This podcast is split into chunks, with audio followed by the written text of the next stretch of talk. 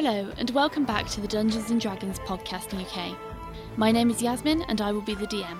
Hi, my name is Samantha.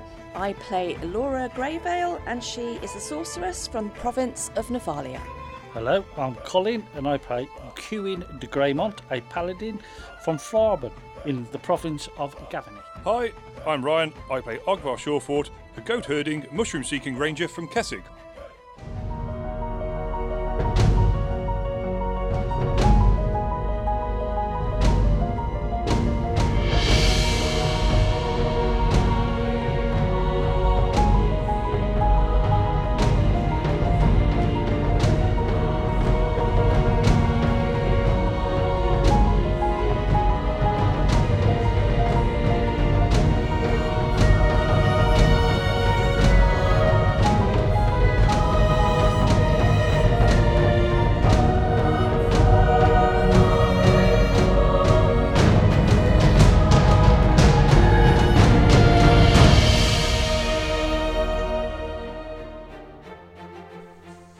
Brady begins his own battle on the road to recovery, Esther extends her love, care, and comfort to the unfortunate child. Ogvar orchestrates a fun distraction for Ivona as their fungi finding adds to the party's food larder. The party continued their travel until long after darkness had descended before stopping to camp. After a passing pig had a good old go at skewering Simon, the tussle ended in termination for the trotted beast, which was promptly butchered and turned into some late night posh nosh. Our unsuspecting heroes had somehow selected a bad spot to pitch their overnight housing, smack in the hunting grounds of a hungry owlbear, which inevitably showed up. Combat kicked off, and as the feathers flew, the friends found themselves facing yet another frightful foe, and it too was determined to dine on the human delicacy. Esther was clawed by the critter, and given the seriousness of the situation, Ogvar set his sights on protecting the occupants of the wagon, using the errant aggressor as a pincushion. Meanwhile, across the camp, Alora and Cuin dug deep, delivering some meaningful mischief with some shocking consequences. Episode 104 Home is where the hearth is.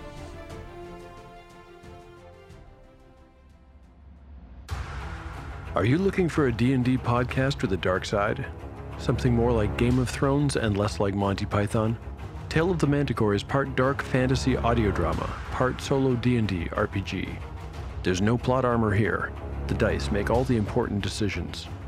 Join me as I resurrect the excitement, wonder, and emotion of old school D&D. Made for a mature audience, Tale of the Manticore is both a fiction and a game. It's the story where chaos rolls. I shall jog back to the wagon and. Uh... Right, you've uh, you've arrived at your town, people. Okay. Oh. Alora's going to jump down off the back and starts walking alongside the um, the wagon so that she can see ahead. Okay. Yeah. So as you, as you approach, get closer, you all see this settlement. Uh, and actually, for a settlement, it is quite large. The buildings themselves are large. However, there aren't heaps and heaps of buildings. Um, Are they all wooden? Uh, they are a mix. There are wooden built, stone built. There's a mix, a fairly, you know, fairly good mixture. As you draw closer to the town, uh, you begin to make your way through the palisades. Um, these two palisade kind of blockers in the main road, and you make your way to the front gates. Gates are open, and as you roll up to the front gates, you can see directly to your left inside this wall. So this wall is quite tall. It is, you know, a, a t- a 12 foot high, 12 foot high um, log wall, uh, and you can see some of them have been crudely turned into sharp spikes at the top. Some have just been left. Some are broken where they obviously look like more rotten trees or trees which have fallen down or splintered unevenly. Um, but as you enter into the city, as you enter into the settlement, you can see to your left there is a field, a large field on the interior, and directly to your right there is a small hut manned by um, a young, uh, I say young, he looks to be in his mid to late 20s uh, man. Uh, he's strong of feature, he's got a very strong jawline, strong nose. He looks very um, kind of rough and ready type. Uh, he's dressed wearing simple garb, a simple hide, um, hide kind of tunic, and he has on his hip a sword and wooden shield by his uh, by his side. Uh, he's currently sat on a th- little three-legged stool with just enough of a wobbly leg to make him kind of shift with every movement he makes. He, hear, hearing you approach, he looks up and stands up, um, blocking the path in front of you. He makes eye contact with you, Rogvar. State your business. Um, hello there. Um, good day. Um, Good uh, day. we are here. We are here. Um, well, we, we are um, actually mm, bringing um, some people you may be missing. Um, we were, we were out in the in the woods on our way. We, we've come from uh, come from Selhoff and we was out on the out on the trail and we, we found um, two children who claimed to be from here. So we we didn't know where their parents were and they, they say this is uh, where they're from. So we were making our way this way. So we thought we'd uh, well, you can't leave them out there on their own, can you? You know what I mean? And He so like, you like sort of lift like the flap at the back of the wagon. So like not like if he stood on the the, the cart, I imagine like just like usher the kids to the front so they like poke their heads over. Yeah, the two children poke their heads through and immediately brighten up, brighten up and Ivona screams. She goes, Uncle Ow! Uncle Ow!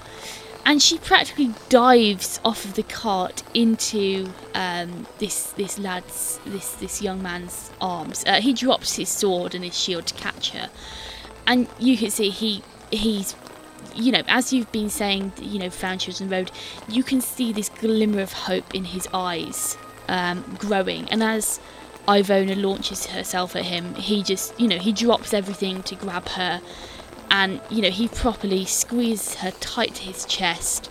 Uh, spins round in a little circle, and you see him kind of put his hand on the back of her hair, um, and bury bury his nose kind of into her locks and, and just kind of this utter sense of relief, thankfulness. Uh, you know, he's overcome with emotions, um, and he just he holds her tight. Um, Brady follows her over down a little less enthusiastically, a bit slower, uh, and very quickly attaches himself to Uncle Owl's leg. Um, looking at them, you wouldn't say there's a familial resemblance, mm, but clearly the children call him Uncle Owl. Um, and yeah, he looks up at you and he goes, eh, "Thank you for returning them." And he, you see, he takes Quite a all right. he takes a deep, steadying breath, and he, he kind of just breathes out, and he's still clutching Ivona. He's clutching Ivona like she's a lifeline. He's got his hand on Brady's back, you know, pushing him, just holding him tight to his leg, because Brady's only small, and looks at you. He goes, "Right, um, well, please, uh, come in." Um, Thank you. Truly, thank you. Uh, Laura will have pushed her way to the front of the well, walked down to the front of the carriage by this point, and obviously she's on ground level with them. yep. um, and she'll she'll smile. Um, uh, Laura's not at all maternal. She's got older brothers. Uh, she hasn't got any younger siblings, so she has absolutely and and in her line of work um, on the ship, she has absolutely nothing to do with children, and, and just has no idea how to um, communicate or respond with children. But she does have compassion, and she she can obviously she understands a family's love. Um, so she she's going to look at um, this guy, Uncle Al, um, and she's just going to say, uh, uh, "I think that maybe you need to know what happened to them, but perhaps now's not the time. No. But I, I um, think you should come and track us down. We'll probably be at one of. Have you have you got taverns in town? Somewhere we can stay? Well, we've we've got just the one miss. Um, Oh, That's I'll where you'll find you. us. I'll escort you up there. Um, there aren't many of us in this town. Um, like I Okay. say, there aren't many. Certainly not enough to compare to the big cities. Um, but I'll escort you up to the inn. I'm more than certain that you'll get free lodging for what you've done for us. Um, That's fine. and It's we'll get have to get everyone gathered up to hear this story. I think. Um, so perhaps early evening would be the best time. Uh, let Yeah, me no let me escort you. Um, I'm Al, by the way. Everyone calls me yeah. Al. I, think we kind of got that, and she'll smile at the children and just say that that's fine. We'll take your lead. We'll follow you in. Thanks ever so much. Yeah. So Al shifts Ivona to the one hip, picks up Brady in the other arm, um, joggles them for a bit, and then drops Ivona back onto the carriage uh, next to you, Ogvar. Uh, and she she goes quite happily. Um, she's practically vibrating and bouncing in her seat. She's so happy. Uh, but as you head up to the inn, it isn't very far at all. It's it's really really short distance. Uh, however, Al tells you exactly what is where. So, there is one main street leading up, and this street leads all the way up to the inn.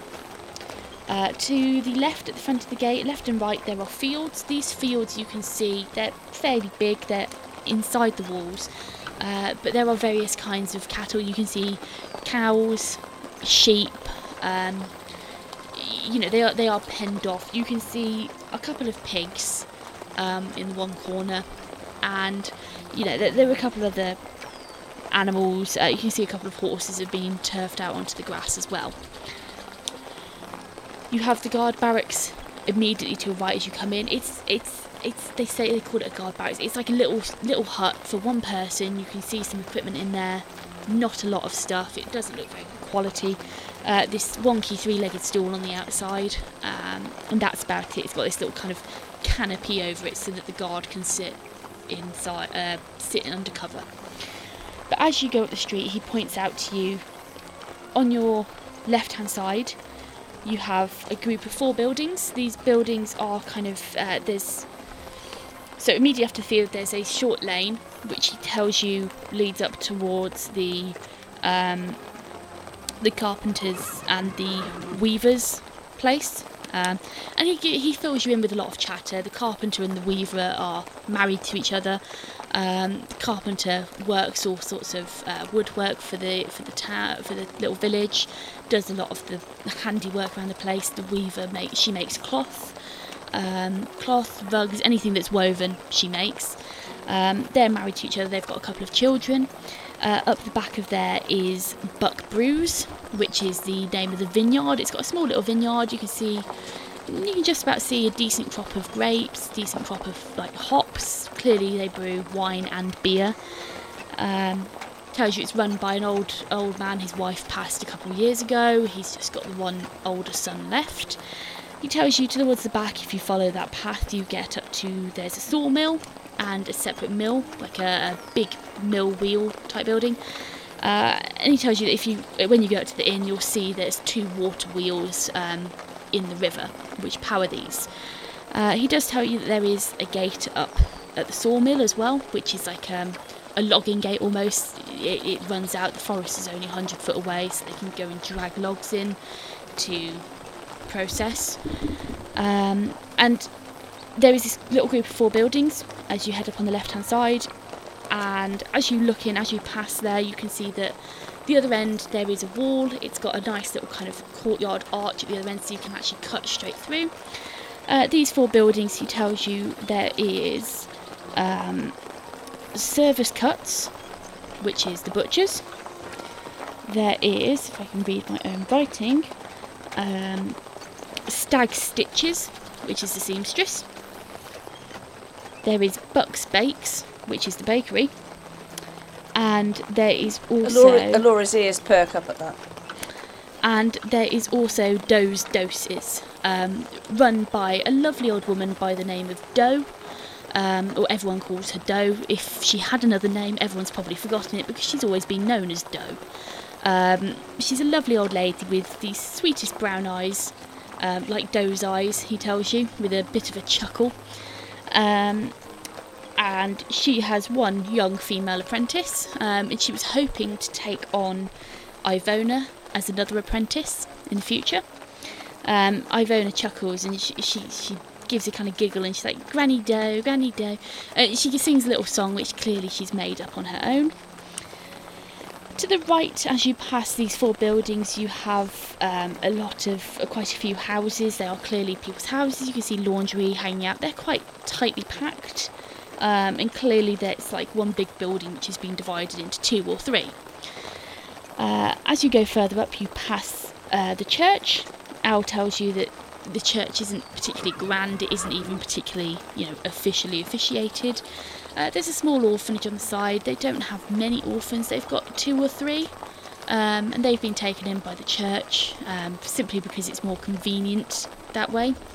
Um, not that if, you know they're not outcasts or anything. Everyone loves them. You know, they're children. This community loves children. Um, but simply because it is easier to house them in the church, they don't get, you know, don't get into people's feet. It, it's just easier that way.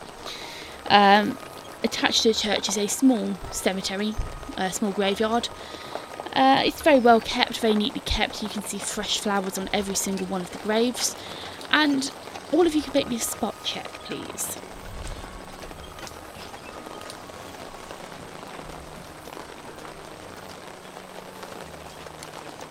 Sixteen for Cuin.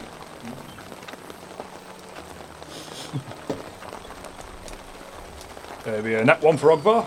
Oh dear. Uh, that's a six all in from Alora. Not 20 great. all in for Simon.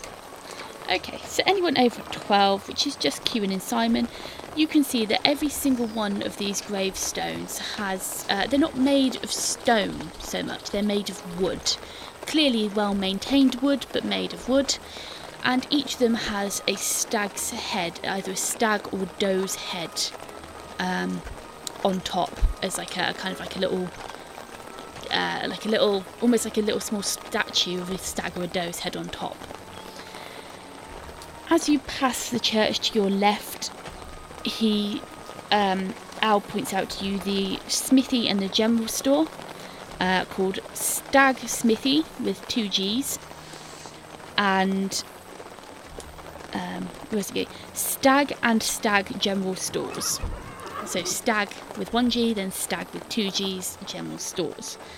Um, you can see that smithy is going, it is lit, you can see smoke pluming upwards. Uh, and the general store is actually looks to be the second biggest building in this in this village. Um, it's it's a decent size. As you pass further up, you travel over a well constructed wooden bridge, and this wooden bridge is is clearly very old, but clearly very well maintained. Uh, dirt has been kind of strewn over and impacted onto it, and it's it's actually more. It looks more like an actual natural arch in the road rather than a constructed bridge at this point. Um, clearly, years and years of use, compacted dirt, a little bit of grass has taken root, and it's all just bound together really, really nicely. As you pass over, you can see to your right, downstream, there is a smaller wooden bridge, very well maintained, but just a plain wooden bridge. And as you look left upstream, you can see these two water wheels, and you get a better view of the mill and the sawmill. The mill is a circular building as you'd expect. Um, it doesn't taper to a point, it is just literally a two story circular building with a flat roof. And the sawmill is this uh, this big construction. It looks more of a mechanical piece rather than you know a house or a home. It, it, it is literally just like a, a covered over mill piece. Clearly, the sawmill is turned by the water wheel, and logs are just fed through, and it just cuts them into planks. This river, as you cross over you can see that it comes from the left hand side, curves round like a big horseshoe, and then disappears off to the right. The inn is directly in front of you. It is a big building, two story building with a big thatched roof. Uh, and it looks quite lively, quite welcoming. The door's open, you can see chickens pecking around in the yard. Uh, to the left, uh, the property continues on round, and you can just about make out past the inn there is what appears to be fields out towards the back. So, I'll lead you into the courtyard of the inn, directs you to the left. As you turn left, you end up going round uh, round the back of the inn, uh, and this inn itself has got a stone wall encircling it. And you take the carriage round the back. You pass what looks to be a chicken coop out the back, and heading all the way round the back, you can see a singular stable block. There is an ass in the stable, um, quietly snoozing, taking shelter from the drizzle, um, making odd. Sure, that's not it queuing. stand- Not currently, no. Uh, and he directs you to kind of pull up and park your carriage behind the inn. Oh, and I forgot to say, as you approach the inn as well, you can see there is a big sign hanging on the wall, uh, cheerfully announcing the Heart and Hearth.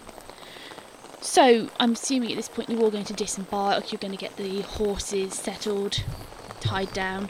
Uh, there, there isn't a stable hand here who comes out to take the horses. Um, you will have to do this yourself. Uh, so you're able to very easily kind of untack the horses, unhitch them, and, and just tuck them away into a stall, um, throw some feed in for them, and make sure there's water. You leave the carriage around the back. It seems to be very safe. This uh, this area, this so around the entirety of the inn, from either side of the bridge round, there is a wa- there is a stone wall, and this stone wall isn't tall. It's probably about five foot high. So, you know, in the scale of things, it's not it's not like this palisade walling. It is just low wall, and it is very. If I said Cotswold walls, do you know what I mean? It's it's very clearly it's not cemented or you know stuck together with any medium. It is simply packed tightly and with a great deal of expertise, you would say, Ogvar. Coming from a family of stonemasons, you know, you look at this walling and you, you, you know, this is something that you'd have probably seen your father doing. Um, your father would, have, you know, he, he would have big rough hands from heavy stonework, and you know, for for a man who's used to hauling around and heaving big stones, you remember back in your childhood days where watching him kind of make these walls, uh, and you remember the amount of care and delicacy he handled the rocks with, stacking them and packing smaller bits of stone in very deliberately to ensure that there's no movement. Um, and it may be with a kind of a soft wooden mallet gently smacking the odd piece into place just to pin it in. And these walls are very, very pretty. Um, they're made of mostly a grey rock, but there is a sandier toned rocks uh, which are occasionally used. And there are also some kind of more pinkish rocks. You'd say it was definitely river rock. Okay, Okay. so you go round, you make your way round once you settle the ponies. It's not going to take you long to do it with, you know, yourself, Cuin, Esther. Ivona helps, uh, and you do have to occasionally rescue her from the uh, the Duns proximity uh, because it is a little bit feisty. Um, and although it tolerates Ivona, you, you know she's she's running around in between the legs, uh, and it, it's probably not safe for a small child. Um, Uncle Al will help you. He, you know, he'll make light conversation with you. He'll discuss, you know, travels or how was the road like, what's the weather been like, that kind of small, awkward small talk where you're not really sure what topic of conversation to bring up, and then it lapses into these periods of quite awkward silence and then picks up again. Uh, but Ivona does a good job of, you know, chattering away mindlessly. And, you know, she'll point out things to you like, oh, I did this over here, and one time me and my brother were by the river, and, you, you know, it, it's, it's this very much kind of childlike chatter, bouncing from topic to topic. Um, no real thread of consistency. It's just whatever springs into her mind at that point, she will blurt out going round to the front of the inn, uh, I will now give you a description of the Heart and Hearth. The Heart and Hearth is a large L shaped building uh, with the shorter side on the left as you look at it. It is the biggest building in Stagwick and is two stories high, uh, not including the roof. and you can see there are some windows, um, kind of um, some windows built in on the roof space. So you could almost assume that there is, you know, there's more storage or there's other rooms upstairs. The inn itself is quite tidy looking. It is probably about 30 foot, 40 foot long at its at its longest. Um, so it's it's quite quite quite long. Uh, but it's it's a jolly looking place. It has wooden beams and kind of daubed walling. Um, very very traditional looking. The daubing in most places is slightly yellowed, uh, and you can see round areas where there's frequent passage, uh, like the door or like kind of like along the front walls. Mud has splashed up, and it is kind of staining the daubing. This this white daubing, creamy white daubing, um, kind of a brown heading towards yellow. But the upper floors look very very white, very very clean. Um, it, it just looks very naturally weathered. The wood that has been used to construct it is the same type of wood that's been used to construct the palisade walling. Uh, so it's it's a very uh, it's a very seasoned wood.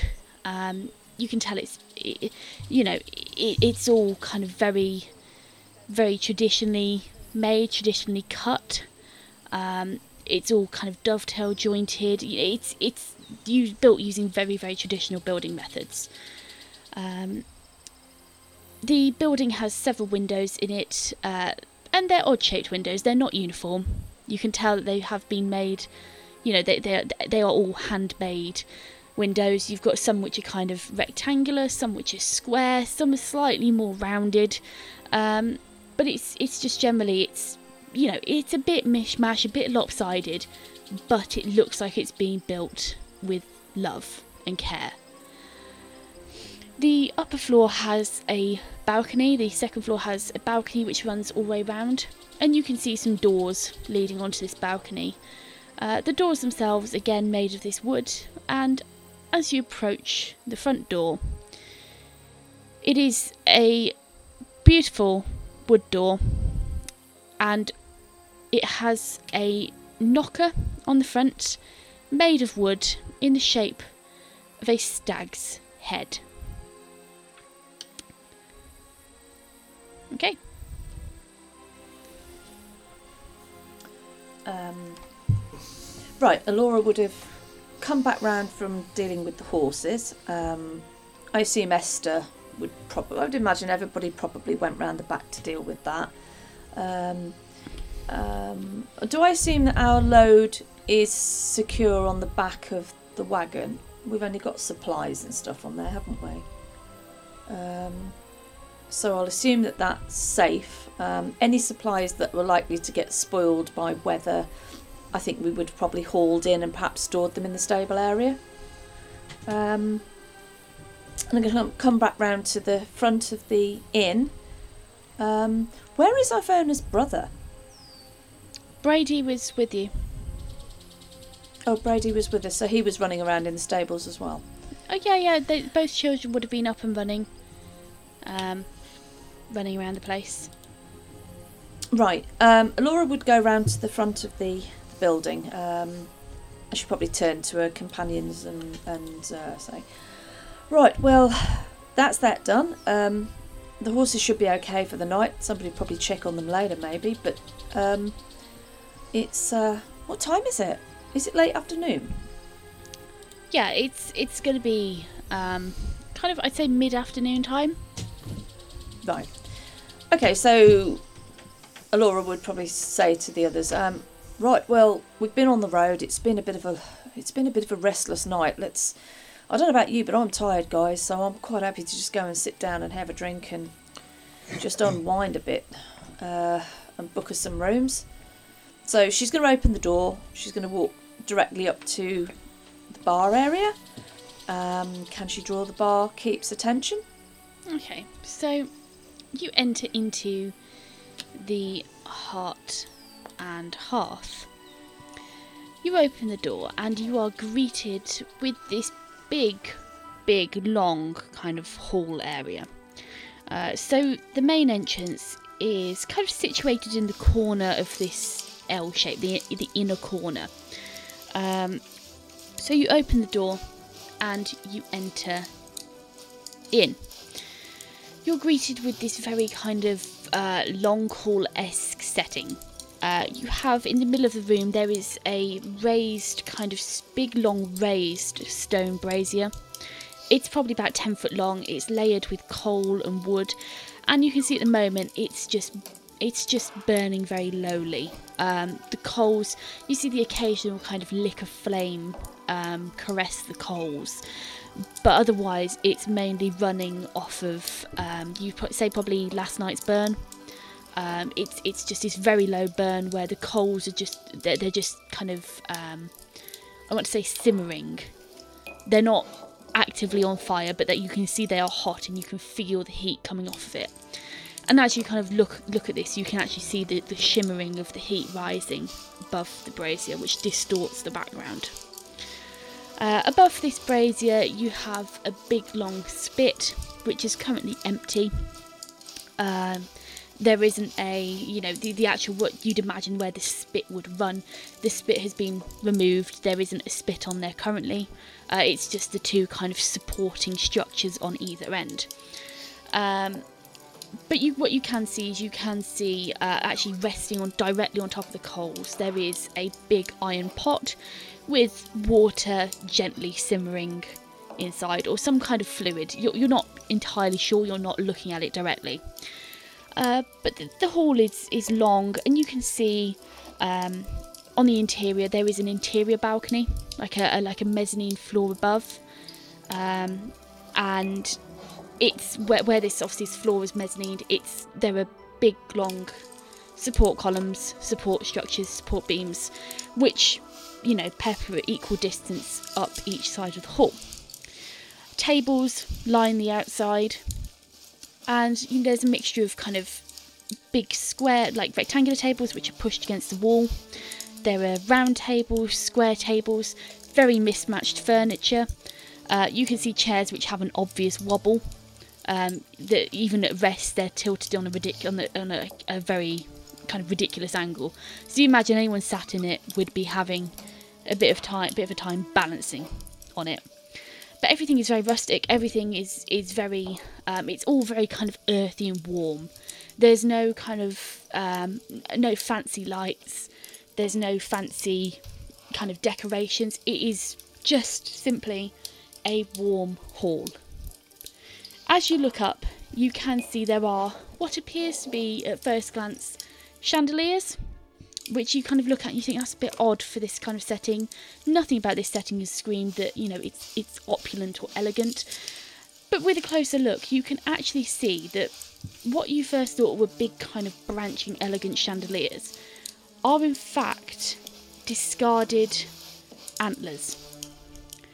And the antlers have been kind of bound together into groups of four with the kind of the ends where they kind of branch out and split out into these beautiful kind of majestic antler antler shape. Um, they're kind of situated on the outside and the tip of each branch where it kind of ends in a point has been uh, either sheared or hollowed off and a tallow candle has been inserted so these there, there's three chandeliers uh, i say chandeliers there's three of these kind of um, i suppose they are chandeliers in a way um, there's three of them up the length of this main hall that you can see, and between them, you could say there's probably, you know, double digits of candles. There's probably 40, 50 candles spread amongst them. Uh, they are truly beautiful work of art, and you can actually see where this kind of yellow tallowed candle has dribbled down the outside of the antler. And you can see spots on the floor where there's some wax which has been left on the floor. Um, and it's been cleaned up, and obviously it has been allowed to build up into like lots of like build up off the floor. But it is still, you know, the occasional spot here and there. As you enter, on your left, you see the bar, and it's again a piece of a solid, solid wooden bar. It's clearly built for utility. There are a couple of rickety looking bar stools placed around the area, um, but not not lots. It's it's clearly not the kind of bar where you sit at the bar and drink. This is more like a serving counter. It's it's not really designed for people to be sat there constantly because there isn't room here. Um, but behind the bar, you can see a couple of big barrels of what looks to be mead or beer, you would assume. Uh, big, big barrels tilted so they're resting on the rounded side um, with big kind of spigot taps inserted. Um, you can see a collection of uh, wines, um, and upon closer inspection, you can see that the labels on these wines they have all got a little stag on the label. And yeah, that's the view you are greeted with. Uh, you can hear sounds from the kind of the short L of this building, the short side. You can hear sounds, and you'd assume that there's probably a kitchen on the left hand side.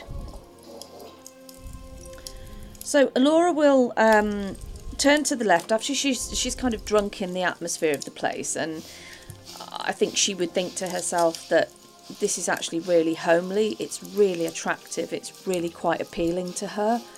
Um, she's going to look over her shoulder at, at everybody else and smile, and then she's going to walk forward and to the left, and she's going to go up to the bar and see if she can draw the attention of the barkeep. Yeah, yeah. So Um, you approach the bar. Ogvar, Cuin, what are you doing at this time? Are you following Alora? Um, Ogvar is probably uh, a couple of steps behind, um, more in the doorway, uh, and just holding the door open and uh, probably allowing Cuin through. Uh, and just turn to uh, the man known only as Uncle Al and say, um, uh, "Are you coming in as well, or are you, are you uh, still on duty?" Uh, no, no. Um, let me let me get you in. Uh, I'll, I'll follow after you. Oh, thank you very much. And uh, yeah, Ogvar will just sort of follow in. Um, yeah, um, just keeping his eye on Uncle Al and uh, the, the, two, the two kids. Yeah. And uh, Kieran's going to be stumbling. Uh, you can say, uh, uh, has anyone seen Simon? He's, uh, as soon as we stopped, he uh, disappeared. Um, So Laura's gonna Simon look over her shoulder. Simon will be with you at this point. Really? Okay. Yes, Okay. he will be.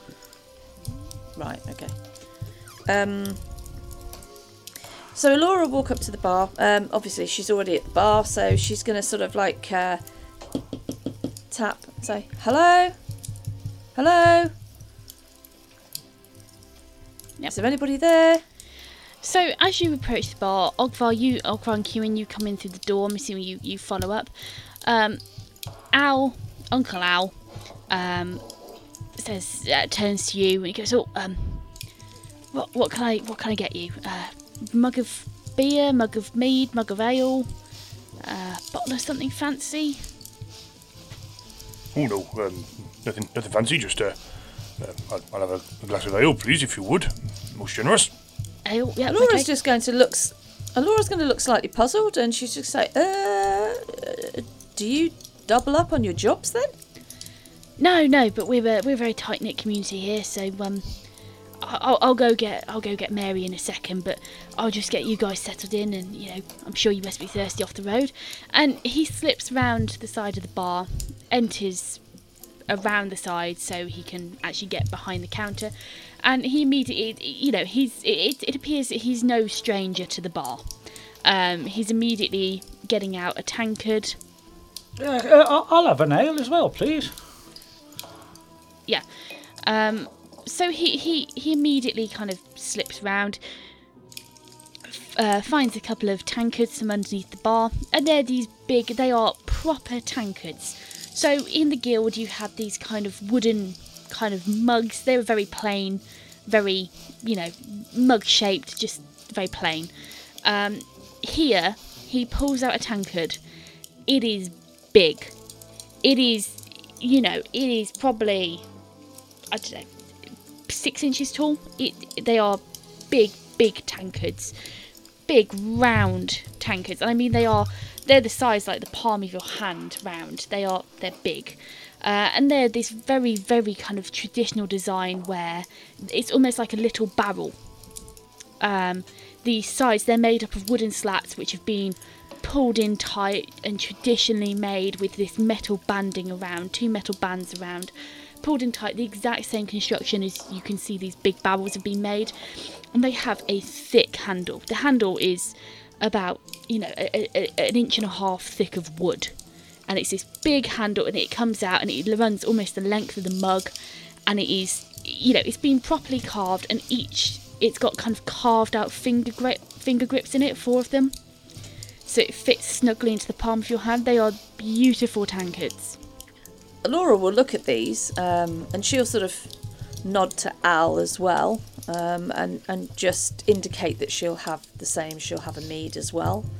Um, Okay. uh, uh, yeah, that, that's and she, she'll appreciate these mugs and be really interested in them as they get on the bar. Yeah. So he immediately starts pulling, and he goes to these big barrels and he starts pulling mead. Uh, and it comes into, it, you know, it. He doesn't skimp on it. These mugs are brimming with alcohol, uh, and he pops them down onto the bar in front of you. Um, Laura, make me a make me a spot check, please. In fact, everyone can make me a spot check. Okay. A spot, lovely. Okay. Oh, well, that could have gone better. It's an eleven all in from Alora. Eleven all in. Hmm. 14 all in for Ogvar. 14. 22 all in for Cuin. 22. Nice. Okay, so, Cuin, you are probably the you are the only one who witnesses as Alora raises her mug of mead to take that first refreshing gulp. You notice movement on her hip. As Rowan, sensing the presence of his favourite beverage, drops out of his pouch in uh, it is uh, an amazing display of aerial acrobatics. He drops out with his wings tucked, opens them so he catches the wing, and takes on the, a, a massive strain on his on his little little body. Um, spins upwards and does a loop the loop, landing sploosh directly into Alora's mead just as she takes the first gulp. Alora, you come literally nose to nose with your bat.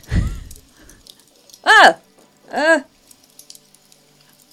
Bloody hell, Rowan, that didn't take you long. Oh, God. Uh, just. Do you know what?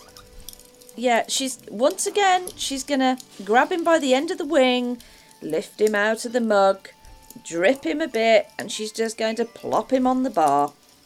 You did promise him mead if he was. I did, I did promise him mead, but I just wasn't expecting mead with speed, if you know what I mean. Well, it sounds like a lethal combination. Well, yeah, look at him. Look at him. She picks him back up by his wing and just sort of like bobs him around in the air and gives him a bit of a waggle so everyone can see him. He's Ye- here again, look. He actively struggles to get back into your mug. Mo, Rowan, I'll look, I'll get you something. If, if Al, Uncle Al, if you've got a saucer or something, Uncle Al is watching you know, just this. like a little plate or a bowl. Oh, don't worry about him, Al. He's just this is. Don't worry. Uncle Yeah, Al wa- This is Rowan. Uncle Al watches with um, kind of this this amused, um, yet confused look on his face, uh, and he he he rustles around and finds a, a it looks like a, a saucer of some kind, um, and, and kind of uh, very unsure of what to do with it, just pops it on the bar and slides it across to you. Ah, thanks for that. And Laura's going to tip her mug over the top of this saucer little plate thing, and she's just going to pour a bit in there, and she's just going to go sploosh and let go of Rowan. Just let him drop into it and let him get on with it. And she's just going to push the little saucer away from her across the bar so that he's not right in a up in a grill. Yeah. Just leave him to it. Okay. Okay. So, with your uh, kind of your your your thirst slaked, Uncle Al leaves you where you're sat at the bar.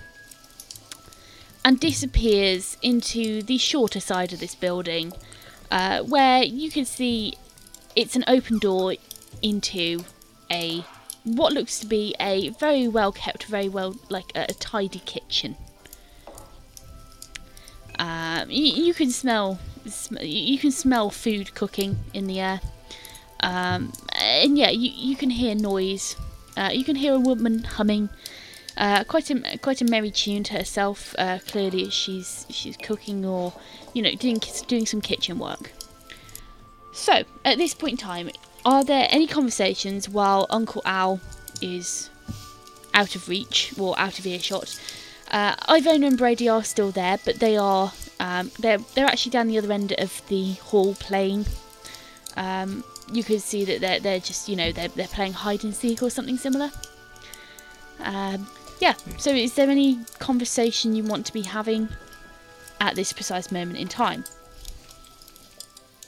Uh, well, well, I know we- we're supposed to be going to Jenrick's, but uh, I think we need to deal with uh, whatever's going on around here because I don't want those poor children taken again while we disappear. If we disappear, Well, no, but I think we've I think we've dealt with that problem with the the temple cave problem.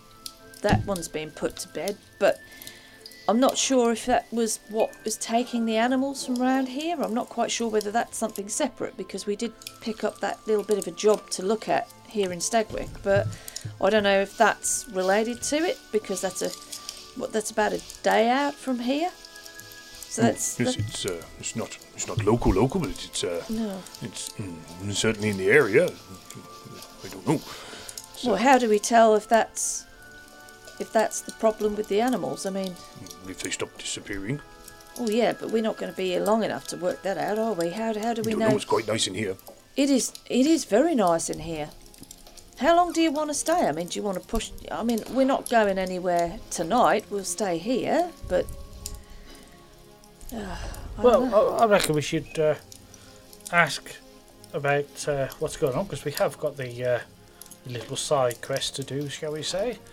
Uh, that we took on. Um, find out, to see if we can find any things about that, and then see if we can deal with it. You never know; it might be on the way to Jenrick's.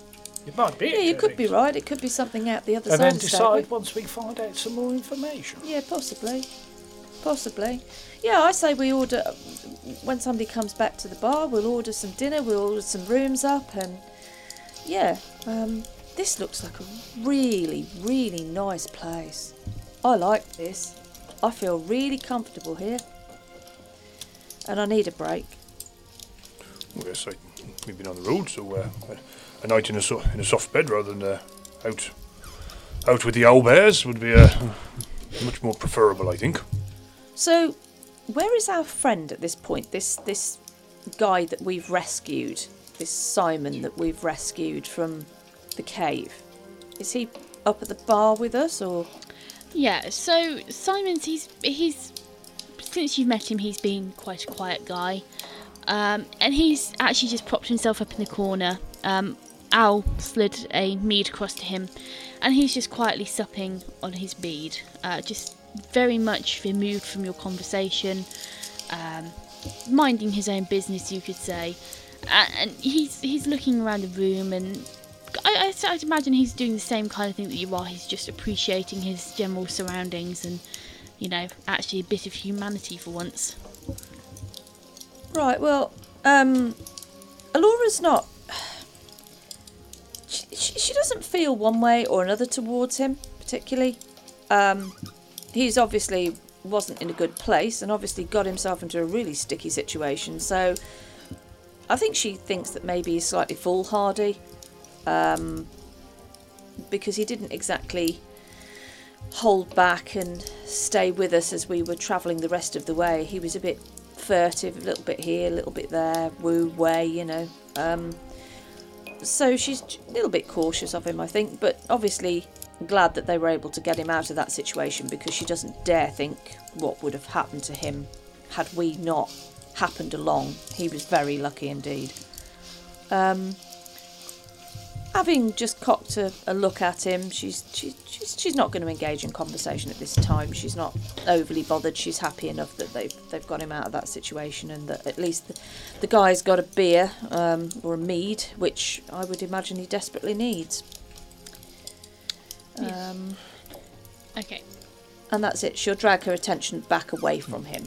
So um, the well, if this contract is uh, well, if it is already completed or if it is mm, still outstanding, and mm, do we have the, mm, the paperwork? Could we maybe maybe Al knows a bit more about it? Could we mm, show it to him? Who had the paperwork? Who's who's got the paperwork? I paperwork? don't know who. The... I don't. Who was looking at the board? Well, I think it must have been. I think it was me that was looking at the board. Um, so hang on a minute. Uh, Laura's going to uh, um, just slide her backpack off, and she's going to start rummaging about in her backpack, and she's going to produce a scrap of paper that she picked up from uh, the guild, um, and she's just going to slide it across the bar to Ogvar. Um, just flatten it out, uncrumple it, flatten it out, slide it across the bar to Ogvar. Ogvar will sort of slide it across to him and just lift up his like the, the side of his his his coat and look down at it all. And, See, she's going to pieces without you. Yeah, can't do nothing Can't without organise me. anything. No, couldn't organise a piss up in a brewery. What's that, Ogvar? Did you did you say something? No, no, I said I said it's a it's a lovely brewery. They must have a, a good contact. Oh yeah, it, it, it- yeah, it's, it's good mead, isn't it? Oh, yes, quite. So Ogvar will uh, straighten out the bit of paper in, in front of him and uh, sort of uh, uh, share it between him and uh, Cuin. To, uh, so, in case there's any words he sort of struggles with a little bit, so Cuin can help him out. And uh, yeah, just have a, a bit of a look at it, really. Okay. Yeah. So, while you're taking a look at the contract, which Laura picked up for you, Al comes back out of the kitchen, uh, followed by a rather pretty young woman.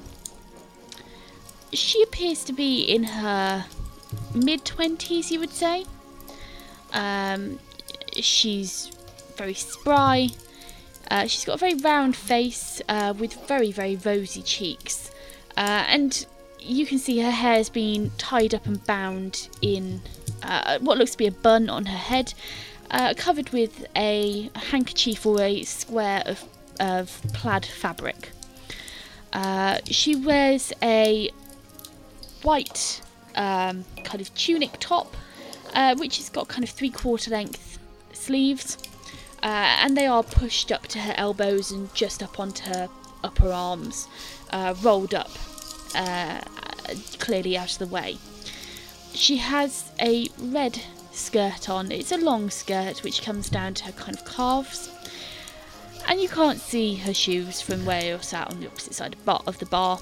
Uh, but you'd assume that she's wearing some kind of, you know, suitable, kind of sturdy shoes.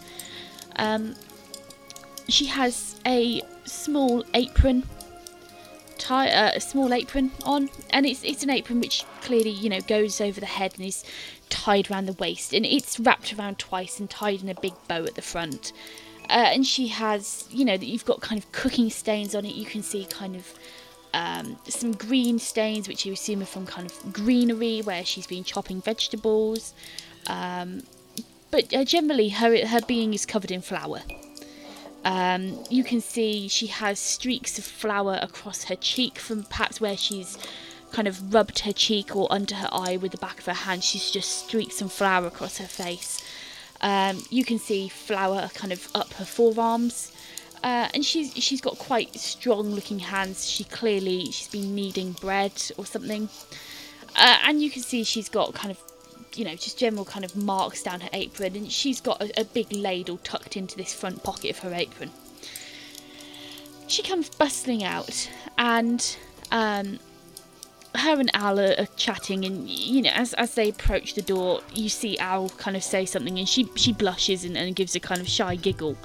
Um, clearly, a, bit of shameless flirting going on right there. Um, but Al is grinning sappily from ear to ear. Um, it's it's that kind of traditional kind of oh young love kind of thing. Um, she looks at him like he's hung the stars in the sky. and he looks at her like she's the most beautiful woman in the world. Uh, it's it's a proper classic rustic love story happening right in front of you, and they are very much Alora's, in their own Alora's, little world. Alora will um, not. This will not go unnoticed, and she'll just smile to herself. Yeah, and kind of almost almost snapping out of it, um, rather rather abruptly. Um, Mary, as Al previously called her, she kind of she, she almost almost nervously kind of dusts her hands off, rubs her hands down her skirt, leaving these kind of two big handprint smears down each thigh, um, where she's clearly got some flour. Uh, and as she enters, she picks up a tea towel, rubs her hands on the tea towel, wrings the tea towel between her hands, looks at you and, and smiles rather gently and goes, Oh, um, I can uh, see Al's sorted you out some, some drinks. Um, but uh, Al's told me that you've you found Ivona and Brady. Um, is is that true? And as she kind of looks at you hopefully, Ivona and Brady from the other end of the room come tearing up the hall. Um, Brady trips over but catches himself and, and continues running. And as she sees them over your shoulders, she she very rapidly kind of walks around the end of the bar and crouches down as Ivona and Brady both crash into her and, and you know just giving her massive hugs. She kind of cradles their heads and, and looks over them and, and you know gives the cheeks a pinch. And from her crouched position on the floor, she looks up at you, and you can see the tears brimming in her eyes, um, and, and a, a tremble to her lip, as she, thank you so much for bringing them back. They've had a bad time, Mary. It's not been good. So you need to keep them safe and make sure that little Brady's okay because he was slightly the worse for wear. She looks And up. then Alora will go. Alora will go back to her drink. She she looks up at you and, and smiles. Um, you see that the corner of her mouth quirks up in this kind of half smile. Um, she straightens up and she pats Ivona on the back. Um, and gently guides them behind the counter. She turns. She says to them, "Right, um, upstairs you go. Um, the, the others are, upstairs. You go. It's um, there should be some snacks there. Um, go and go and you know find your friends. And with that, Ivona and Brady both tear through the kitchen, uh, and you can hear the sound of, of small children kind of running upstairs. Mary turns back to you. Just you. say go, uh, uh, Varro, so, uh, good, goodbye. Uh, uh, bye. They could do with the bath, couldn't they, Ogvar? Yes, quite so. I'm sure there's plenty of time for that later. Bath? At that time of year, is it? Disgusting. Alora's going to laugh at that one. Right. So Mary turns to you, um, and, and you see she, she wipes a tear away with the back of her hand. Um, Al looks at you, looks at Mary, um, melts at the sight of her, uh, and and kind of tears himself away. Um, I, I I have to kind of go back to my guard duty now. Um, but Mary, and he looks at Mary and melts all over again. Um, Mary will look after you, I'm I'm sure. Uh, and he gives her this this dopey grin, uh, and um, he, he turns to kind of walk away, and, and Mary kind of grabs his hand and gives him a kiss on the cheek as he goes, and he he practically goes scarlet. Um, there might be steam coming out of his ears. You're not sure. Um, it, you know, he, he, he basically he, he gives a kind of a squeak, very unmanly squeak, and pelts for the door, giving giving Oh, God, just a like- grin as he goes. Ogvar just sort of nudges Laura. Go. Must be customary around here. Yeah, Laura's going to look back at Ogvar with a slightly lopsided grin and she's going to push her finger under the front of her hat and just scratch her head as she looks down and then pulls her hat back down again.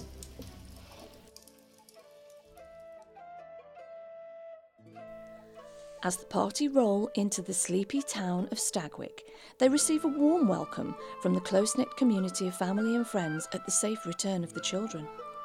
Uncle Al guides them to the heart and hearth, where finally they feel that they can lower their stress levels a little. A few ales and some hearty home cooking to tickle the taste buds would do wonders to soothe the soul. After a difficult few days dealing with the trials along the trail, the team need to kick back and really recoup, and although jubilant, their eyes are firmly fixed on their journey to Jenrick's. Hey, you made it this far, so lend us your ears for a moment longer if you will. Firstly, we are most humbled that you are enjoying our yarn, and the crew thank you from the bottom of their hearts for your patronage. Producing this podcast is incredibly hard work, and as such, if you would like to support us, there are a few ways in which you could really make a difference.